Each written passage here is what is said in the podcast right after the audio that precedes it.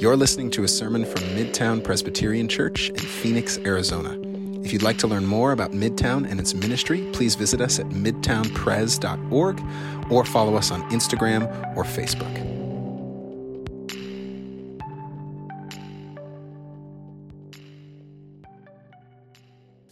Good morning, friends. Welcome to Midtown. Glad you're here. Thanks for joining us today. You guys, we are people who are always ruled by something.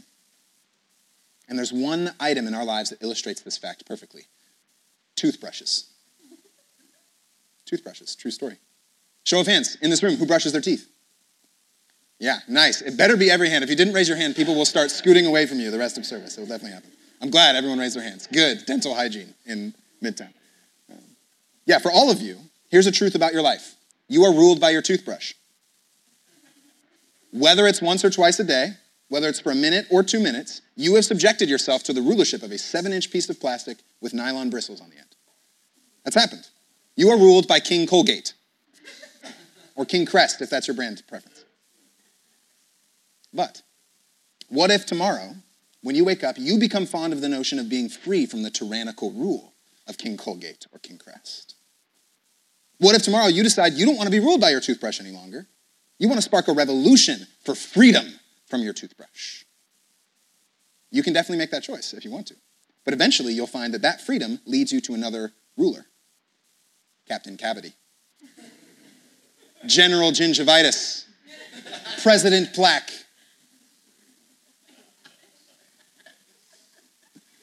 Friends, when you brush your teeth, you have a choice of what to be ruled by. But one thing is certain, something will rule your teeth eventually.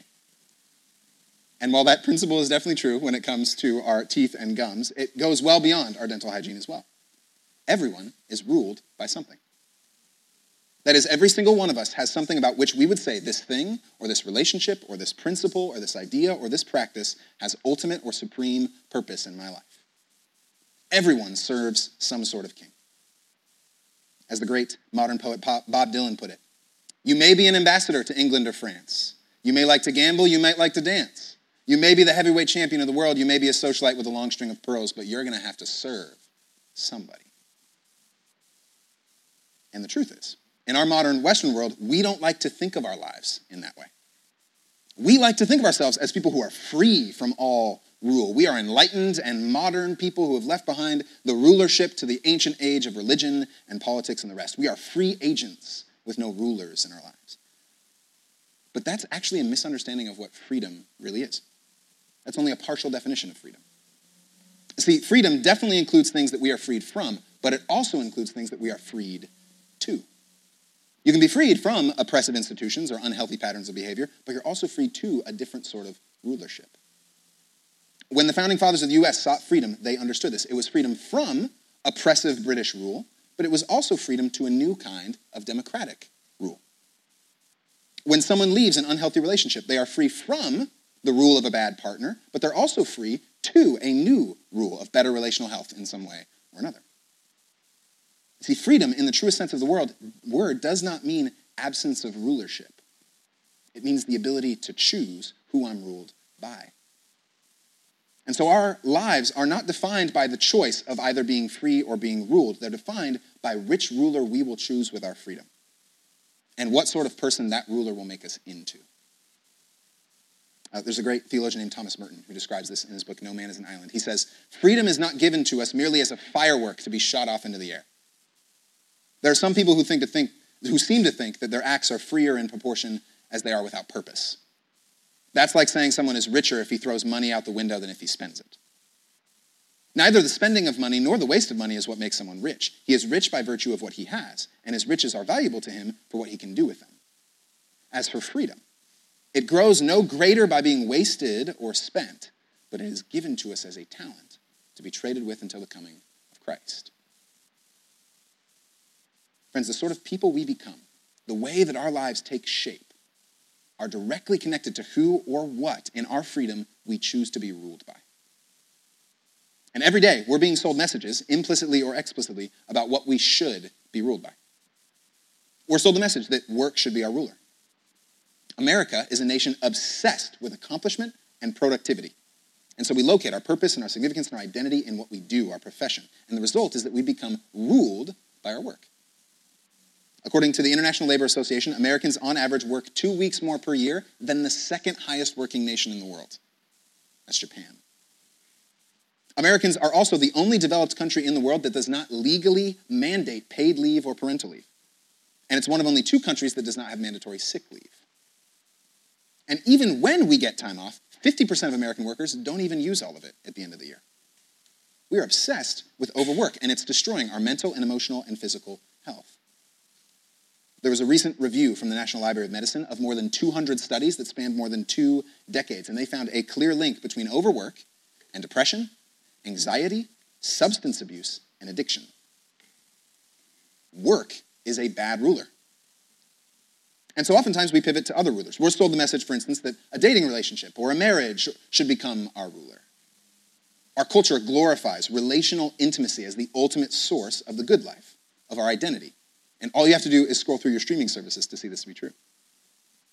The Bachelor, The Bachelorette, Bachelor in Paradise, Love is Blind, Too Hot to Handle, Are You the One, Love Island, Love at First Swipe, Farmer Wants a Wife, Perfect Match, Singles Inferno, Burning Love, Married at First Sight, 90 Day Fiancé. That was just one breath. Love on the Spectrum. Jordan's a big fan, clearly. We glorify relational intimacy as a ruler in our lives. Just look at the TV we watch. The online dating industry now accrues more than $10 billion a year. That's more than twice what it was 10 years ago, and it's expected to double again in the next decade. And yet Americans, spending all of this money on making dating or marriage our ruler, report record high rates of relationship dissatisfaction. According to a recent Pew Research study, 67% of Americans, 67% say that their dating life is, quote, not going well. And 75% say it is very or somewhat difficult to find someone to date. There's article after article in the New York Times, Washington Post, you can look these up. Many of these same people have reported deeply discouraging and often traumatic encounters with sexual intimacy in their lives. Now, there's a recent tweet that went viral. It had tens of thousands of likes and retweets that expresses the malaise over dating and sex in our culture. The tweeter says this: I don't think older generations realize how, all caps, terrifying dating is for the current generation. There's no commitment. Everyone talks about, let's see where this goes. There are no labels. Absolutely chaotic out here. Our relationships are bad rulers. And so many times, we're just taught to make ourselves our own rulers. That's actually the default posture of our culture. We live with the assumption that every other ruler is inherently bad, and so we make ourselves king or queen of our lives. There's a great philosopher named Charles Taylor who talks about this. He calls it the age of authenticity. He describes our time as an age where we are trained to believe that health and life and wholeness come to us when we become rulers of ourselves and when we are driven primarily by our desires at the expense of all else. And this has been reinforced in our culture by thinkers like Freud. Freud claimed that the squelching of any personal desire is either oppression from the outside or repression from the inside. And true freedom, true life, comes when you rule or are ruled by your desires. There's a sociologist named Robert Bellah who put it this way. He said, we have been led to believe that the self is sacred. Just as in an earlier time it was thought never fitting to deny God, now it seems never right to deny oneself. Follow your heart. Be true to yourself. Do you, boo-boo. Our Burger King ads put it about as concisely as it could be put. BK, have it your way. You rule. That's the slogan. We are all taught to be our own ruler. And the result of self-rulership in our time is an unprecedented epidemic of loneliness, hopelessness, and purposelessness. Study after study shows us that in the time where we become the most self-ruled, we've also become the most self-destructive. Friends, we're always going to be ruled by something. And we live in a world of bad rulers. And if we want to become people of deep health and life, it will mean becoming people who are ruled by the right things in the right ways.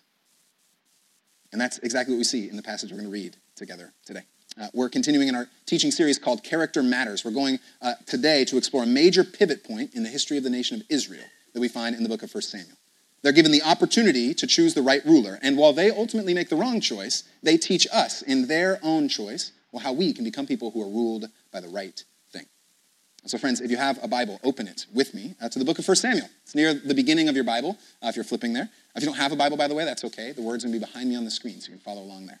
1 Samuel chapter 8 is where we're going to be today. We're going to read the whole chapter together. When Samuel became old, he made his sons judges over Israel. The name of his firstborn son was Joel, the name of his second, Abijah. And they were judges in Beersheba. Yet his sons did not follow in his ways, but turned aside after gain. They took bribes and perverted justice. Then all the elders of Israel gathered together and came to Samuel at Ramah and said to him, "You are old, and your sons don't follow in your ways. Appoint for us then a king to govern us like other nations." But the thing displeased Samuel when they said, "Give us a king to govern us." So Samuel prayed to the Lord. And the Lord said to Samuel, "Listen to the voice of the people in all that they say to you. For they have not rejected you, but they have rejected me from being king over them. Just as they have done to me from the day I brought them up out of Egypt to this day, forsaking me and serving other gods, so also they're doing to you. Now then, listen to their voice. Only you shall solemnly warn them and show them the ways of the king who shall reign over them." So Samuel reported all the words of the Lord to the people who were asking him for a king. He said, "These will be the ways of the king who will reign over you. He will take your sons and appoint them to his chariots and to be his horsemen and to run before his chariots. And he will appoint for himself commanders of thousands and commanders of 50s, and some to plow his ground and to reap his harvest, and to make his implements of war and the equipment of his chariots. He will take your daughters to be perfumers and cooks and bakers. He will take the best of your fields and vineyards and olive orchards and give them to his courtiers. He will take 1/10 of your grain and of your vineyards and give it to his officers and courtiers. He will take your male and female slaves and the best of your cattle and donkeys and put them to his work. He will take 1/10 of your flocks, and you shall be his slaves. And in that day you will cry out because of your king, whom you have chosen for yourselves, but the Lord will not answer you in that day." But the people refused to listen to the voice of Samuel. They said, "No, we are determined to have a king over us, so that we may also be like other nations, and that our king may govern us and go out before us and fight our battles." When Samuel heard all the words of the people, he repeated them in the ears of the Lord. And the Lord said to Samuel, "Listen to their voice. Set a king over them." Samuel then said to the people of Israel, "Each of you return home." This is the word of the Lord. Thanks be to God. You guys, oftentimes the Bible is blunt. So you'd like to think that when we open this text, we're going to find some feel-good notions, some sentimental phrases, but the truth is that this library of text is really honest, and that also means it's going to be really blunt a lot of the time. And right away, at the beginning of chapter 8, we get an example of this. We hear the blunt news that Samuel is old. He's not messing around, not wasting time. He's not over the hill. He's not entering his golden years. Dude is old. And it's not being blunt just to be mean here. This detail is included to indicate an important theme in the story. It's time for a leadership transition. See, Samuel has been ruling as a judge and prophet over Israel since we first heard him called back in 1 Samuel 3. We talked about that last week. And at this time in Israel's history, they consisted largely of scattered tribes and towns, and they didn't have a centralized, cohesive governing structure. And so judges would be appointed in particular times of need, and their job was specifically defined and outlined in Deuteronomy, how they would rule. So for instance, in Deuteronomy, the judges are told that they are to protect the widow, the orphan, and the refugee. That's an important part of God's law. God's people and God's law have, from the beginning, prioritized care for people on the margins. And in fact, in the Bible, you can often measure the health of a society based upon how they care for the poor and the marginalized and needy. That was one thing the judges did, but they also had to remain impartial in the way that they oversaw specific cases from tribe to tribe. It was common in that time, as is often true today, for the wealthy and popular to sway public opinion in court cases or to just straight up bribe judges.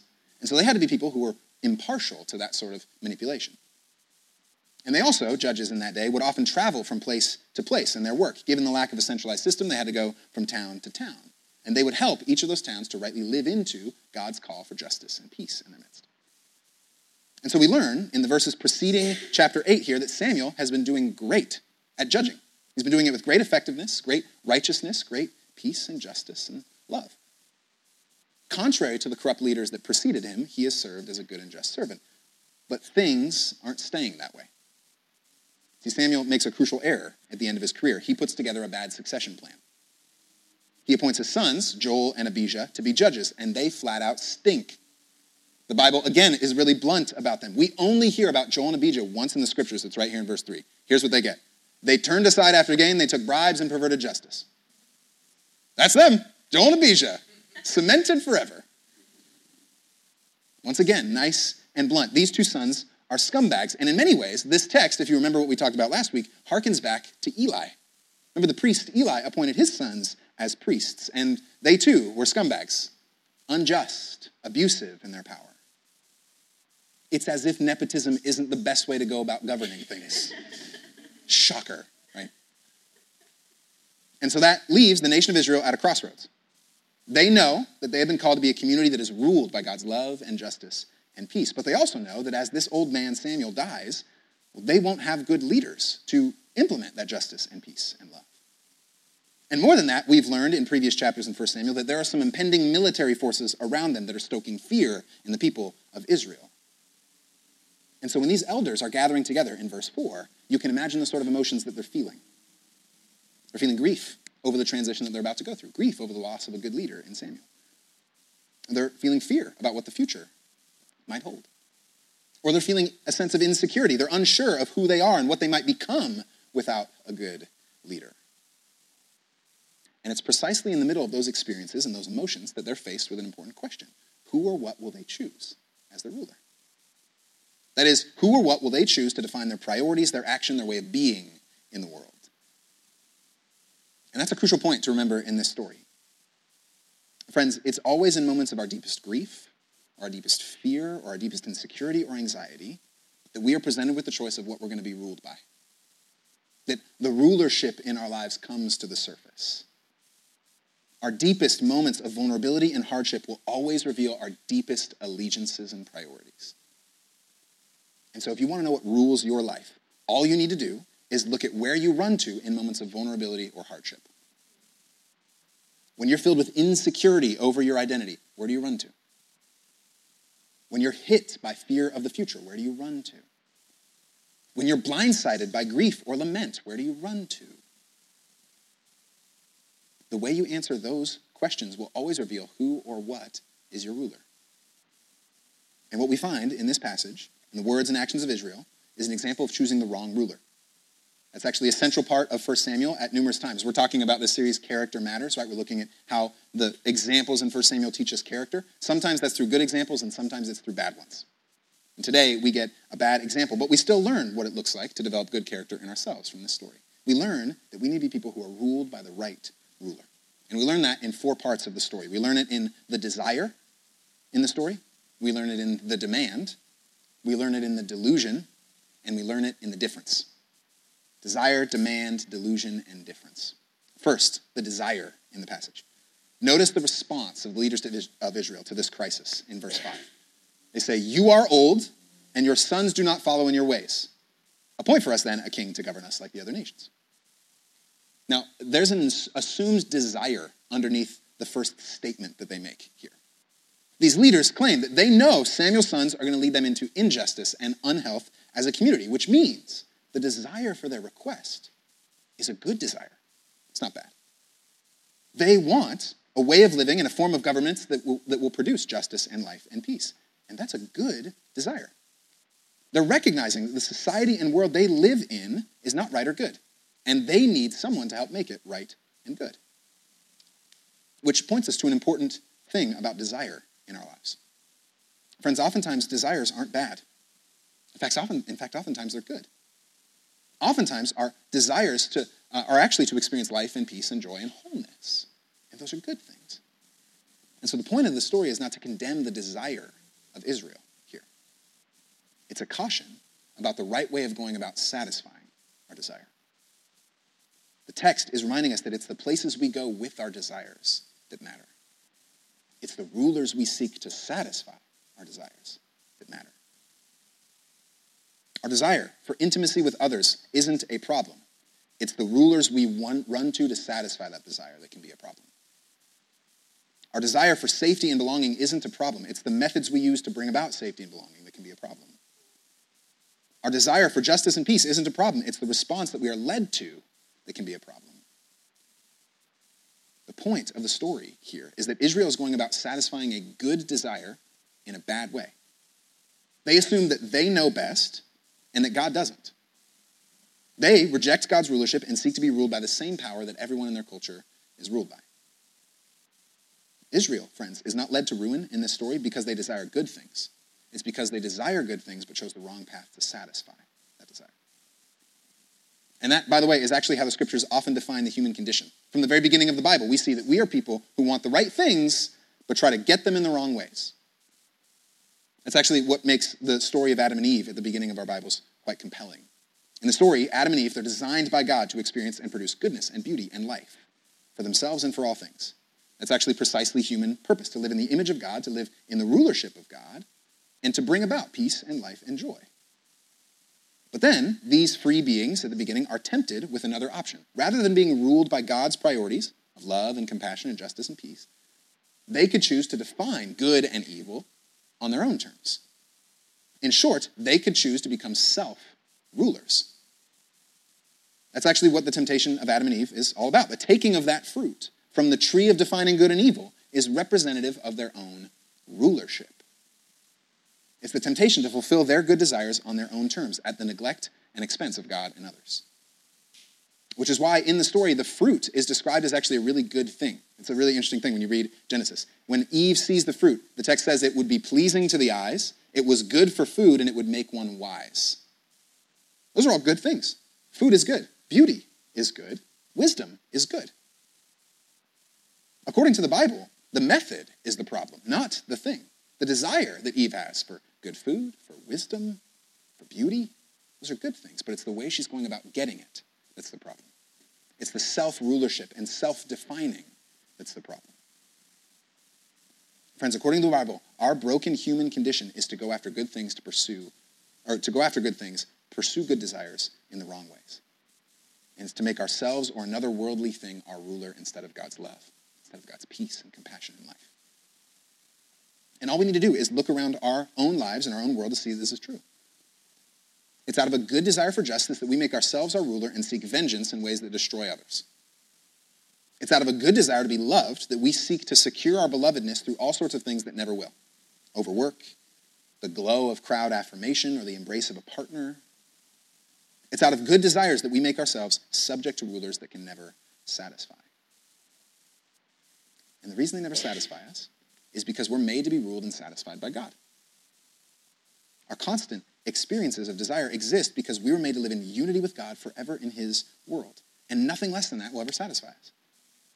And so every time we seek to satisfy our desires by other rulers, we dehumanize ourselves and others. As the great Scottish novelist Bruce Marshall put it in his novel The World, the Flesh, and Father Smith, he says, "The young man who rings the bell at the brothel is unconsciously looking for God." Our desires are leading us to places, and we're attempting to grasp satisfaction in life by the wrong rulers. And so it's the desire of these Israelite leaders, overcome with all sorts of emotion, that we find the crucially important truth. Becoming people of character means becoming people who, in the middle of our desires, become ruled by the right thing. And that trend continues throughout the rest of the passage here. We also see this in the demand that they make. The people demand for a king, and the text says that that displeases Samuel deeply. And so immediately Samuel runs to prayer, which, by the way, is a good strategy. If you're ever angry or displeased by something, run to prayer. That's a good starting point. And in his prayer, we find God's response about what the demand for the king really is. God responds to Samuel. He says, "Listen to the voice of the people in all that they say to you, for they have not rejected you, they've rejected me from being king over them.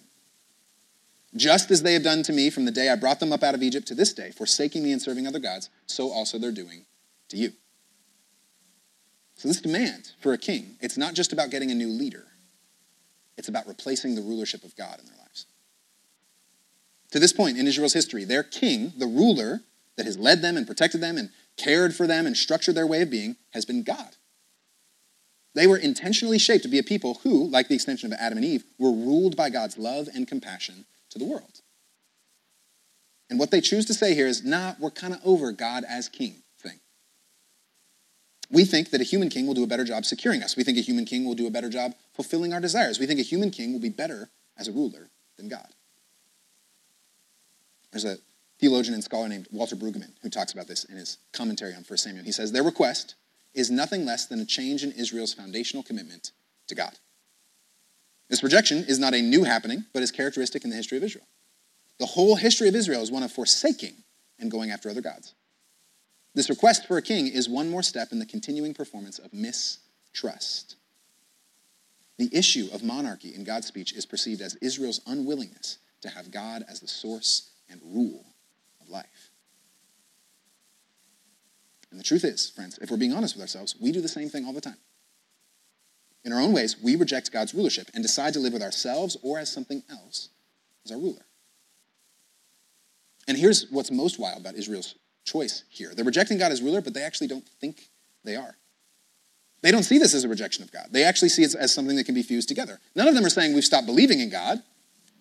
We just say, well, actually, I think I trust this thing in this part of my life more than God. We still love God. We just want a king to rule our lives. We still love God. We just also want this to dictate our lives. And so they think that they're giving allegiance to just a king and a part of their life, and what they're really doing is supplanting God altogether. They're compartmentalizing their faith. And that's something that we can easily get caught up in our own lives. All of us in this room who would call ourselves Christians, we do lots of things to indicate our loyalty to God and God's rulership over our lives. We show up to church, we read our Bibles, we pray, we serve. But while all of that is happening, oftentimes in our lives, we have some other ruler that we're holding on to in conjunction with God. We say that we're in on following God, but all the while we're holding on to another priority or practice or habit that actually serves as the primary ruler. We like the idea of being ruled by God, but we find something else. There's a story I was reading about this week that I think illustrates this well. It was this strange and ugly baptism practice from the history of the church, where the church would baptize members of the Knights Templar in a really weird way. So they would baptize these knights, but the knights, as they went down in the water, would hold their swords outside of the water. They would have every part of themselves baptized except their swords. It was their way of saying, you can have rule over me, God, just not this part of me. You can have rule over me, but my violence and my war, that I get to hold on to.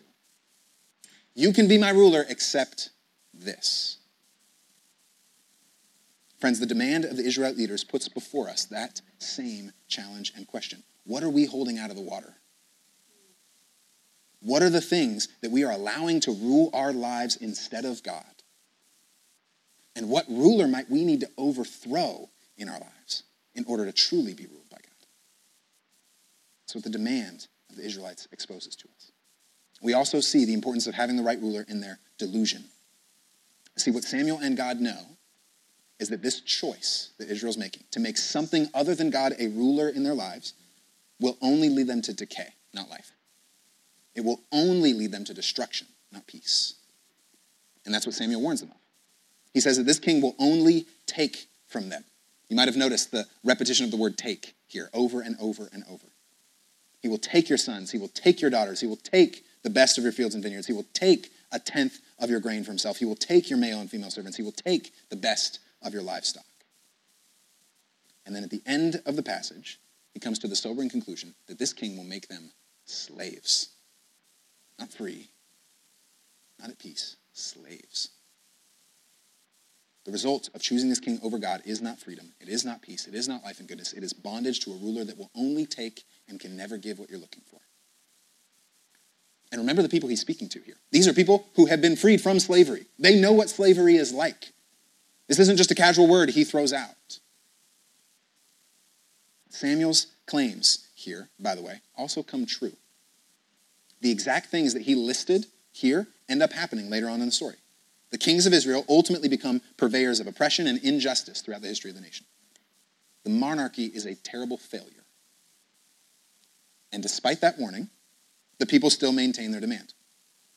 They hear what it will do to them, and they reject the truth regardless. Because they're deluded. They're deluded into thinking that another ruler can give them what they're looking for.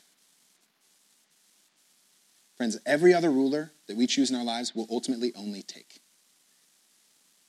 If you make youthfulness and beauty your ruler, it will eventually take peace because you're going to age. You're going to be worried and anxious about that. If you make your bank account your ruler, it will only take away contentment because you become obsessed with consuming more or hoarding what you have. If you make a relationship a ruler, it will only take joy and peace when you inevitably lose that person in a breakup or in a divorce or in death. If you make a political party or figure your ruler, it will only take satisfaction as they inevitably lose power. Every other king is a taking king. Every other king overpromises and underdelivers. Every other king leads us to slavery. Friends, Israel is teaching us not to fall for a false rule. They're teaching us not to be deluded. They're teaching us to be ruled by the right thing. Which points to one final implication of this story, the difference. See, after Israel holds fast to their demand and their delusion, God does something remarkable. He actually gives them what they want. He lets them have their king. He lets them have the thing that, well, Samuel warned them of. And that's an important point on its own, friends. God doesn't endorse the king, but he doesn't prevent the king. You guys, God will always give us the dignity of choice. We are free creatures. And that's what love does, by the way. Love always gives the dignity of choice. Love's not coercive. It is invitational. And invitations can be rejected. He lets us make bad choices.